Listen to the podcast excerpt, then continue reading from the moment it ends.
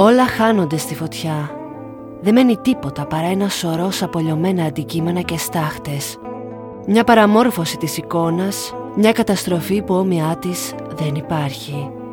Για τα λίγα που αφήνει πίσω της η φωτιά, οι περισσότεροι θρηνούν. Υπάρχουν όμως και κάποιοι που γιορτάζουν. Εξαρτάται από το ποιος κράτησε τον αναπτήρα. Αυτή είναι η ιστορία του Νίκου Μέντζου. Γεια σας, είμαι η Αθηνά και σας καλωσορίζω σε άλλο ένα επεισόδιο αυτού του podcast το οποίο σας αφηγούμε αληθινά εγκλήματα από όλη την Ελλάδα. Κάθε εβδομάδα ανοίγουμε ένα καινούριο φάκελο δολοφονιών, απαγωγών, εξαφανίσεων, υποθέσεων που γνωρίζετε καλά και άλλων που ίσως ακούτε πρώτη φορά.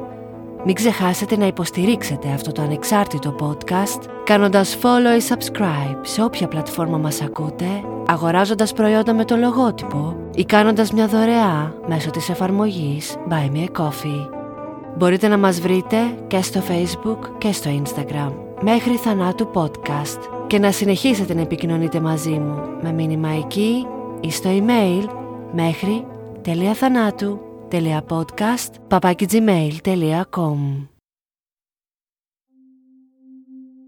Είναι ένα κρύο και συνεφιασμένο πρωινό της Μεγάλης Πέμπτης 21 Απριλίου του 2011. Βρισκόμαστε στο Αγρίνιο.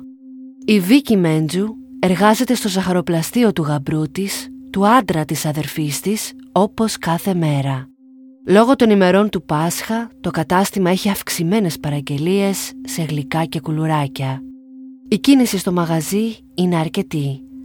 Η ώρα είναι τώρα 11 και 8. Το κινητό της Βίκης χτυπά. Η οθόνη μαρτυρά ότι την καλεί ο σύζυγός της Νίκος. «Ναι», λέει καθώς το σηκώνει. Περνάνε λίγα δευτερόλεπτα σιωπής. Μήπως δεν άκουσε καλά λόγω της φασαρίας; «Ναι», θα ξαναπεί. Τώρα θα τον ακούσει να της λέει «Θα γίνουν όλα ρημαδιό». «Τι είπες» του λέει προσπαθώντας να καταλάβει. Ξανά σιωπή μέχρι που η γραμμή θα κλείσει. Το τηλεφώνημα κράτησε 23 δευτερόλεπτα. Η Βίκη νιώθει περίεργα. Μετά από αυτή τη συνομιλία προσπαθεί ξανά να επικοινωνήσει μαζί του. Τον καλεί στο κινητό του, αλλά η κλίση προωθείται στον τηλεφωνητή. Στέλνει γραπτά και φωνητικά μηνύματα τα οποία όλα μένουν αναπάτητα. Τα λεπτά περνάνε και η Βίκη κάθεται σε αναμένα κάρβουνα. Τι ήταν αυτό που της είπε ο Νίκος στο τηλέφωνο, δεν μπορούσε να το εξηγήσει και τώρα δεν τη χωράει ο τόπος. Θα πει στο γαμπρό της ότι ο 14χρονος γιος της είναι στο σπίτι άρρωστος και θα χρειαστεί να λείψει για λίγο από το μαγαζί. Γύρω στις 11.30 θα πάρει τα πράγματά της και θα φύγει. Πρέπει να βρει τον Νίκο. Πού να το ψάξει όμως; Για τον 46χρονο δάσκαλο του δεύτερου δημοτικού σχολείου Πανετολίου, μιας περιοχής νότια του Αγρινίου, η μέρα ξεκίνησε νωρίς. Μιας και λόγω Πάσχα τα σχολεία ήταν κλειστά, ο Νίκος προγραμμάτισε κάποιες δουλειές σε χωράφια που είχε στην κατοχή του. Τα απογεύματα εργαζόταν και εκείνος στο ίδιο ζαχαροπλαστείο για να συμπληρώσει το εισόδημα της οικογένειάς του. Στι 6 και 4 το πρωί αναχωρεί από το σπίτι του στο Αγρίνιο Έξι και μισή περίπου φτάνει στο σπίτι του αδερφού της Βίκης, τον οποίο παραλαμβάνει. Οι δύο άντρες, ντυμένοι με πρόχειρα ρούχα και ένα χορτοκοπτικό στο πίσω μέρος του ασημί ΡΑΒ 4 του Νίκου, πηγαίνουν στο χωράφι που ερασιτεχνικά συντηρούσαν μερικά μελίσια. Εκεί θα κόψουν τα ψηλά χόρτα. Μόλις ολοκληρώσουν τις εργασίες, ο Νίκος θα οδηγήσει τον κουνιάδο του πίσω στο σπίτι του, θα τον περιμένει να αλλάξει ρούχα και θα τον πάει στην εργασία του στο Αγρίνιο ως εξυπηρέτηση. Στην επιστροφή θα περάσει από το ζαχαροπλαστείο και θα μιλήσει για λίγο με τη Βίκη απ' έξω. Στη γυναίκα του θα πει ότι μιας και έχει το χορτοκοπτικό μαζί και φοράει ήδη βρώμικα ρούχα, σκέφτεται να συνεχίσει τις αγροτικές εργασίες σε ένα άλλο χωράφι του. Το τελευταίο τηλεφώνημα του δασκάλου έχει πυροδοτήσει τώρα την αγωνιώδη αναζήτηση της Βίκης. Ξεκινά από το ζαχαροπλαστείο και οδηγεί με το δικό της αυτοκίνητο μέχρι την περιοχή Αβόρανη που είναι το πρώτο χωράφι που έκαψαν χόρτα. Αναζητά τον Νίκο εκεί αλλά δεν τον βρίσκει. Η γυναίκα κινείται για λίγο στο κτήμα προσπαθώντας να βρει σήμα και καλεί από εκεί την πεθερά της. υποψιάζεται πως ο άντρας της έχει περάσει από το πατρικό του για να αφήσει τα εργαλεία και το χορτοκοπτικό. Η μητέρα του όμως της λέει ότι ο Νίκος δεν έχει φανεί ακόμα. Η Βίκη φεύγει από το χωράφι αυτό, ξανά με κατεύθυνση το Αγρίνιο. Έξω από το σούπερ μάρκετ Lidl σταματά στην άκρη του δρόμου και τηλεφωνεί στο σπίτι, εκεί όπου βρίσκεται μόνος ο γιος τους. Ρωτά το παιδί μήπως έχει επιστρέψει ο μπαμπάς του. Τίποτα. Καθώς είναι σταματημένη εκεί και μιλάει στο τηλέφωνο, κοιτάει προς τα δεξιά της και βλέπει να υψώνεται πυκνός μαύρος καπνός κοντά στην περιοχή Ρουπακιά που ο Νίκος έχει ένα άλλο χωράφι. Η γυναίκα αναρωτιέται αν ο άντρας της βρίσκεται τελικά εκεί και καίει κλαδιά. Επιστρέφει στο δρόμο Αγρινίου Καμαρούλας και κατευθύνεται προς το κτήμα με τις ελιές. Αφήνει το αυτοκίνητο στο χωματόδρομο και προσεγγίζει με τα πόδια το σημείο από που βγαίνει ο καπνός. Καθώς φτάνει, διαπιστώνει με τρόμο πως αυτό που φλέγεται δεν είναι ούτε κλαδιά, ούτε χόρτα, αλλά το ασημί RAV4, το αμάξι του Νίκου. Η γυναίκα είναι απολύτως αστισμένη. Κοιτάει το αυτοκίνητο το οποίο έχει ολοσχερός παραδοθεί στις φλόγες. Ο μαύρος καπνός από τα λάδια και τα λάστιχα του οχήματος φτάνει δεκάδες μέτρα ψηλά στον ουρανό και είναι ορατός από χιλιόμετρα μακριά. Η Βίκη πλησιάζει όσο πιο κοντά μπορεί και προσπαθεί να δει αν μέσα βρίσκεται ο Νίκος. Η φωτιά είναι τόσο δυνατή που έχει καταλάβει το ραβ μέσα έξω και της είναι αδύνατο να διακρίνει. Φωνάζει το όνομά του και τον αναζητά στο κτήμα. Όπως θα πει αργότερα, μέχρι και πάνω στα δέντρα κοίταζε για να τον βρει. Η πρώτη κλίση που πραγματοποιεί από το σημείο είναι στις 12 παρα 5, ώρα που την πιάνει και η κοντινότερη κεραία κινητής τηλεφωνίας. Το τηλεφώνημα αυτό δεν είναι προς την αστυνομία ή την πυροσβεστική, αλλά προς την αδερφή της. Από εκείνη θα ζητήσει βοήθεια. Θα της πει ότι το αμάξι του Νίκου φλέγεται και ο ίδιος δεν είναι πουθενά. Ούτε η αδερφή της με τη σειρά της θα καλέσει την αστυνομία ή την πυροσβεστική. Ανταυτού θα καλέσει το σύζυγό της, τον ιδιοκτήτη του ζαχαροπλαστείου. Τρέχα του λέει και του εξηγεί το επίγον της κατάστασης. Ο άνθρωπος φεύγει γρήγορα από το ζαχαροπλαστείο με το αυτοκίνητό του μαζί με έναν υπάλληλό του ο οποίος ακολουθεί με μηχανάκι. Όταν θα φτάσει στο χωράφι της ρουπακιάς μένει άναυδος. Η φωτιά έχει καταπιεί το όχημα. Η κουνιάδα του φαίνεται συγκλονισμένη και κλαίει στα χορτάρια. Ο άντρας αναλαμβάνει να καλέσει σε βοήθεια αφού εκείνη, χαμένη, δεν το έχει κάνει ακόμα. Στις 12 και 4 πραγματοποιεί κλίση από το κινητό του προς την πυροσβεστική υπηρεσία του Αγρινίου και βγαίνει προς τη μεριά του δρόμου για να τους περιμένει και να τους οδηγήσει στο σημείο της φωτιάς. Δέκα λεπτά αργότερα καταφθάνει το μικρό πυροσβεστικό όχημα. Οι πυροσβέστες αναλαμβάνουν με τη μάνικα να εξουδετερώσουν την καταστροφική φωτιά η οποία καίει τόσο μενιασμένα που με δυσκολία πλησιάζεις. Ο αρχηγός της υπηρεσίας φορά τα ειδικά γάντια του και αγγίζει την πόρτα του οδηγού, η οποία πιθανά από τις υψηλές θερμοκρασίες είχε ήδη ανοίξει μερικά εκατοστά. Του είναι και εκείνο αδύνατο να διακρίνει αν ο αγνοούμενος Νίκος βρίσκεται στη θέση του οδηγού. Η κατάσβεση θα διαρκέσει αρκετά λεπτά. Όταν η μάνικα κλείσει, η εικόνα θα είναι αποκαρδιωτική. Το ραβ είναι παντελώς κατεστραμμένο. Οι λαμαρίνες, γυμνές από χρώμα, χάσκουν καψαλισμένες. Μέσα, το μόνο που έχει απομείνει είναι ο μεταλλικός σκελετός. Την ίδια στιγμή καταφθάνει η ασφάλεια και ένα ασθενοφόρο με διασώστες. Σε ό,τι έχει απομείνει από το κάθισμα του οδηγού, εντοπίζουν ένα τρομακτικό έβριμα. Ένα μικροσκοπικό απομεινάρι, κάτι που σίγουρα δεν θύμιζε κανένα ζωντανό όν. Ανάμεσα στα λιωμένα μέταλλα του καθίσματος του οδηγού, μια απανθρακωμένη μάζα. Πρόκειται για έναν ανθρώπινο κορμό, χωρίς κεφάλι και χωρίς άνω και κάτω άκρα. Η απανθράκωση είναι σε τέτοιο βαθμό που δεν μπορείς να καταλάβεις τι κοιτάς αν δεν είσαι γνώστης. Το θέαμα είναι για γερά νεύρα. Τα πέντε αδέρφια του Νίκου ειδοποιούνται για τη συμφορά και επίσης φτάνουν στο χωράφι μετά την κατάσβεση. Αρνούνται να δουν τι έχει απομείνει, επιλέγουν να θυμούνται τον αγαπημένο τους Νίκο, όρθιο και χαμογελαστό. Σύμφωνα με τις μετέπειτα έρευνες, το σώμα φλεγόταν για τουλάχιστον 40 ή 50 λεπτά σε θερμοκρασίες που άγγιξαν τους εξωφρενικούς 660 βαθμούς Κελσίου. Τα υπολείμματα μεταφέρονται στην ιατροδικαστική υπηρεσία του Πανεπιστημιακού Νοσοκομείου του Ρίου. Φυσικά είναι αδύνατο να ταυτοποιηθούν με τη διαδικασία της αναγνώρισης, οπότε πραγματοποιείται εξέταση DNA. Μετά από λίγες μέρες, οι φόβοι όλων επιβεβαιώνονται. Ο κορμός ανήκει στον 46χρονο δάσκαλο Νίκο Μέντζο. Από το σώμα παίρνεται ποσότητα αίματος, στο οποίο γίνονται εργαστηριακές εξετάσεις. Στο αίμα εντοπίζεται μονοξίδιο του άνθρακα. Το έβριμα αυτό ισοπεδώνει περαιτέρω την οικογένεια.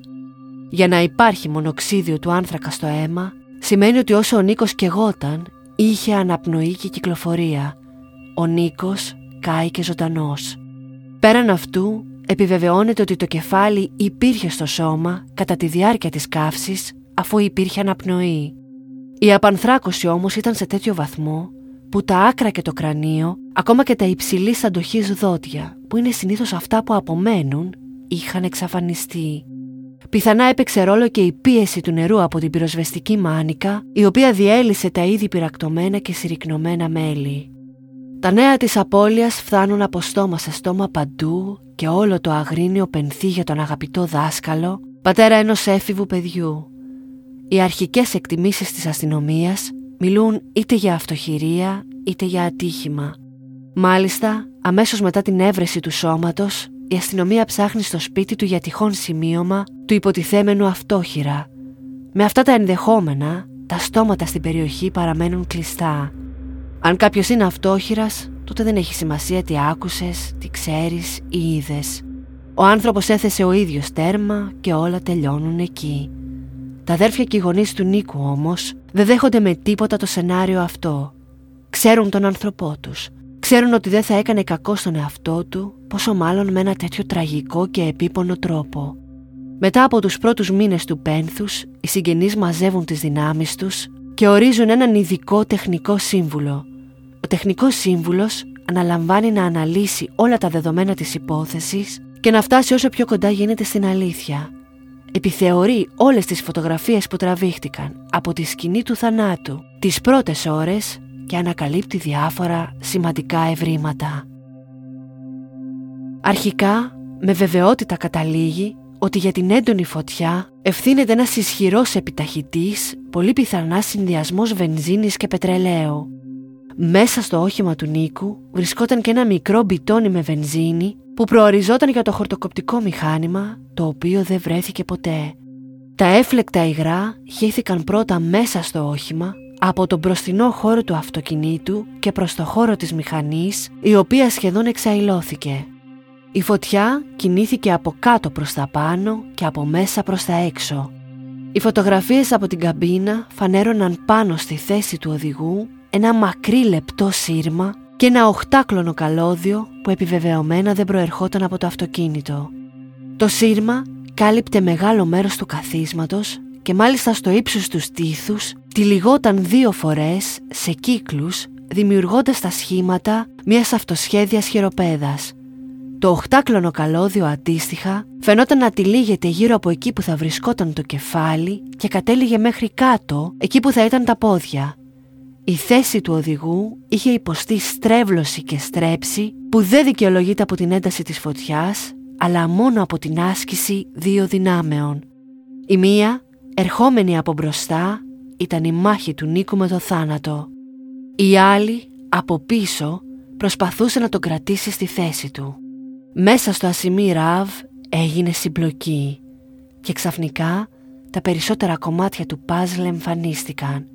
Μόνο ένα έλειπε.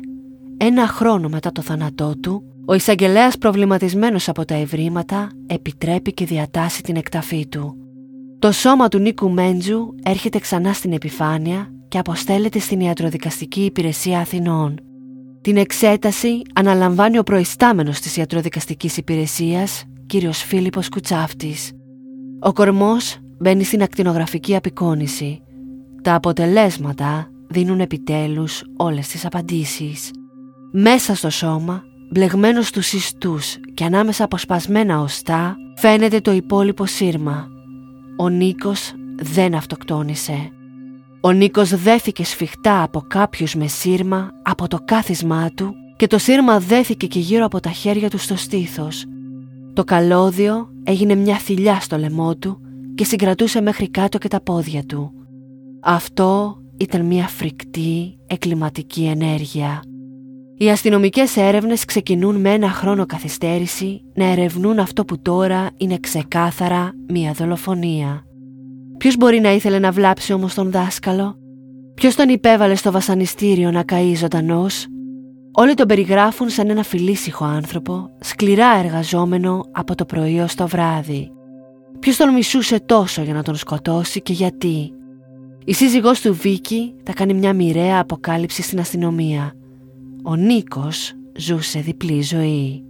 Το 2009, δύο χρόνια πριν το θάνατό του, είχε ανακαλύψει ένα δεύτερο κινητό του. Όταν του ζήτησε εξηγήσεις για αυτό, εκείνος της παραδέχτηκε ότι υπήρχε μια άλλη γυναίκα. Η γυναίκα αυτή ήταν η μαμά μιας μαθήτριας που είχε στην τάξη του ο δάσκαλος και γνωρίστηκαν όταν εκείνη πήγε να μάθει για τις επιδόσεις του παιδιού της. Η Βίκη, θέλοντας να προστατεύσει το γάμο τους, το παιδί τους και την εικόνα τους προς τα έξω, ζήτησε από τον Νίκο να διακόψει τη σχέση του και δεν αποκάλυψε ποτέ σε κανέναν την εξωσυζυγική του σχέση. Ο Νίκος με τη σειρά του φάνηκε μετανιωμένος και υποσχέθηκε στη γυναίκα του ότι θα σταματήσει να βλέπει την άλλη γυναίκα. Μέχρι το τέλος της ζωής του όμως, η κατάσταση εκτροχιάστηκε τόσο που η διπλή ζωή του τον κατάπιε. Σε ένα ερωτικό τρίγωνο κανείς δεν λέει την αλήθεια, ούτε και στον ίδιο του τον εαυτό. Στην αρχή, ο Νίκος φαινόταν πολύ ερωτευμένος με το καινούριο πρόσωπο που μπήκε στη ζωή του. Η συμπεριφορά του είχε αλλάξει και είχε μάλιστα χάσει και αρκετό βάρος. Από έναν συνάδελφο στο ζαχαροπλαστείο που εμπιστευόταν, ζήτησε να πάρει μια τηλεφωνική σύνδεση στο όνομά του για να μπορεί να έχει δύο κινητά και να επικοινωνεί μαζί της κρυφά. Από τη στιγμή όμως που η σχέση αποκαλύφθηκε στη Βίκη, άρχισαν τα πραγματικά μπερδέματα. Σύμφωνα πάντα με αυτά που έλεγε ο Νίκος, του ήταν αδύνατο να ξεκόψει από τη γυναίκα αυτή όσο και αν προσπαθούσε. Όταν αποπειράθηκε να διακόψει τον παράνομο δεσμό του, εκείνη αντέδρασε άσχημα και έντονα. Έπαιρνε τηλέφωνα στο σπίτι του και όταν το σήκωνε η Βίκη την έβριζε. Έπαιρνε συνέχεια τηλέφωνα τον ίδιο τον Νίκο και του ζητούσε να χωρίσει για να μείνουν μαζί. Κάλεσε μέχρι και συνεργασία του στο ζαχαροπλαστείο και στο αφεντικό του που σήκωσε το τηλέφωνο έλεγε ότι ο Νίκος είναι ένας κακός άνθρωπος. Σε μια φίλη του δασκάλα από το σχολείο, εκείνος εκμυστηρεύτηκε τι του συμβαίνει – Της είπε ότι είχε βάλει ένα τρίτο πρόσωπο στη ζωή του που τώρα του δημιουργούσε προβλήματα. Το κινητό του χτυπούσε συνέχεια και τον ενοχλούσε ακόμα και όταν είχε μάθημα. Αλλά της είπε και κάτι άλλο. Της είπε ότι τον απειλούν ο σύζυγος και τα αδέρφια της για να τελειώσουν τη σχέση τους. Τα προβλήματα συνεχίζονταν επί δύο χρόνια. Την παραμονή της πρωτοχρονιάς το 2011, η γυναίκα χτύπησε μέχρι και το κουδούνι του σπιτιού του όταν εκείνος κατέβηκε στην είσοδο της πολυκατοικίας, εκείνη τον έπιασε από την μπλούζα και του φώναζε. Ο Νίκος πιέζεται. Στη γυναίκα του λέει να προσέχει, να κλειδώνει, να φυλάγεται. Τα βράδια που σχολάει από το ζαχαροπλαστείο, φροντίζει να μην είναι ποτέ μόνος. Ανησυχεί για το παιδί, καθώς λέει ότι τον απειλούν ότι θα πάνε στο σχολείο του. Μετά τη δολοφονία του δασκάλου, γίνεται άρση του τηλεφωνικού του απορρίτου. Από εκεί αποκαλύφθηκε ότι το πρωινό του θανάτου του είχε πολύ συχνή επικοινωνία και με τις δύο γυναίκες. Κλήσεις, μηνύματα, φωνητικά. Επίσης, μετά από μια μικρή κλίση με τη σύζυγό του μετά τις 10, μία ώρα πριν παραδοθεί στις φλόγες, έκανε ένα τηλεφώνημα στη χρηματίστριά του. Η κλίση αυτή καταγράφηκε από το σύστημα ασφαλείας της εταιρείας.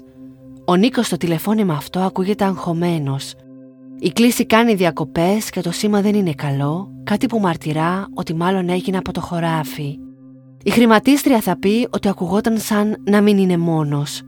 Τη ζητά να ρευστοποιήσει άμεσα όλες του τις μετοχές και επιμένει ακόμα και όταν εκείνη τον συμβουλεύει να μην το κάνει γιατί θα χάσει πολλά χρήματα. Τον Νίκο όμως φαίνεται να μην τον νοιάζει. Όσα είναι απλά βάλτα στο λογαριασμό μου, της λέει. Τον Ιανουάριο του 2013 ασκείται δίωξη για ανθρωποκτονία από πρόθεση κατά αγνώστων. Οι έρευνες συνεχίζονται με πολύ αργό ρυθμό και η υπόθεση έχει κολλήσει στο γραφείο του ανακριτή Αγρινίου. Το Φεβρουάριο του 2016 η οικογένεια του Νίκου απευθύνεται στην Αγγελική Νικολούλη και την εκπομπή «Φως στο τούνελ». Οι περισσότεροι μάρτυρες, με καλυμμένα τα χαρακτηριστικά τους, μιλούν στην εκπομπή την πρώτη από μια σειρά εκπομπών που θα ακολουθήσουν τα επόμενα χρόνια. Όλοι μιλούν για τις πιέσεις που δεχόταν ο δάσκαλος, από τη μία πλευρά να χωρίσει και από την άλλη να μην το κάνει.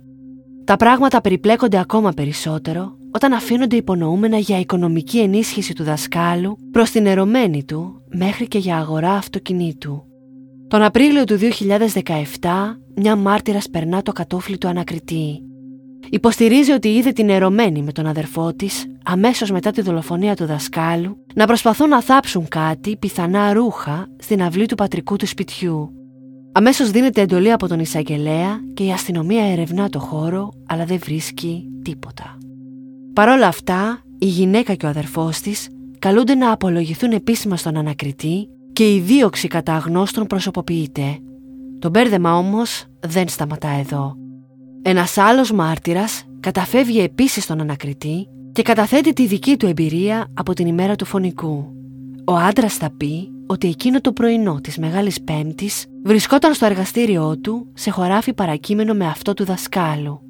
Κάποια στιγμή αντιλήφθηκε τη φωτιά και ο μαύρος καπνός του κίνησε την περιέργεια γιατί το χρώμα του δεν ήταν αυτό που βγάζει η ελιά όταν καίγεται.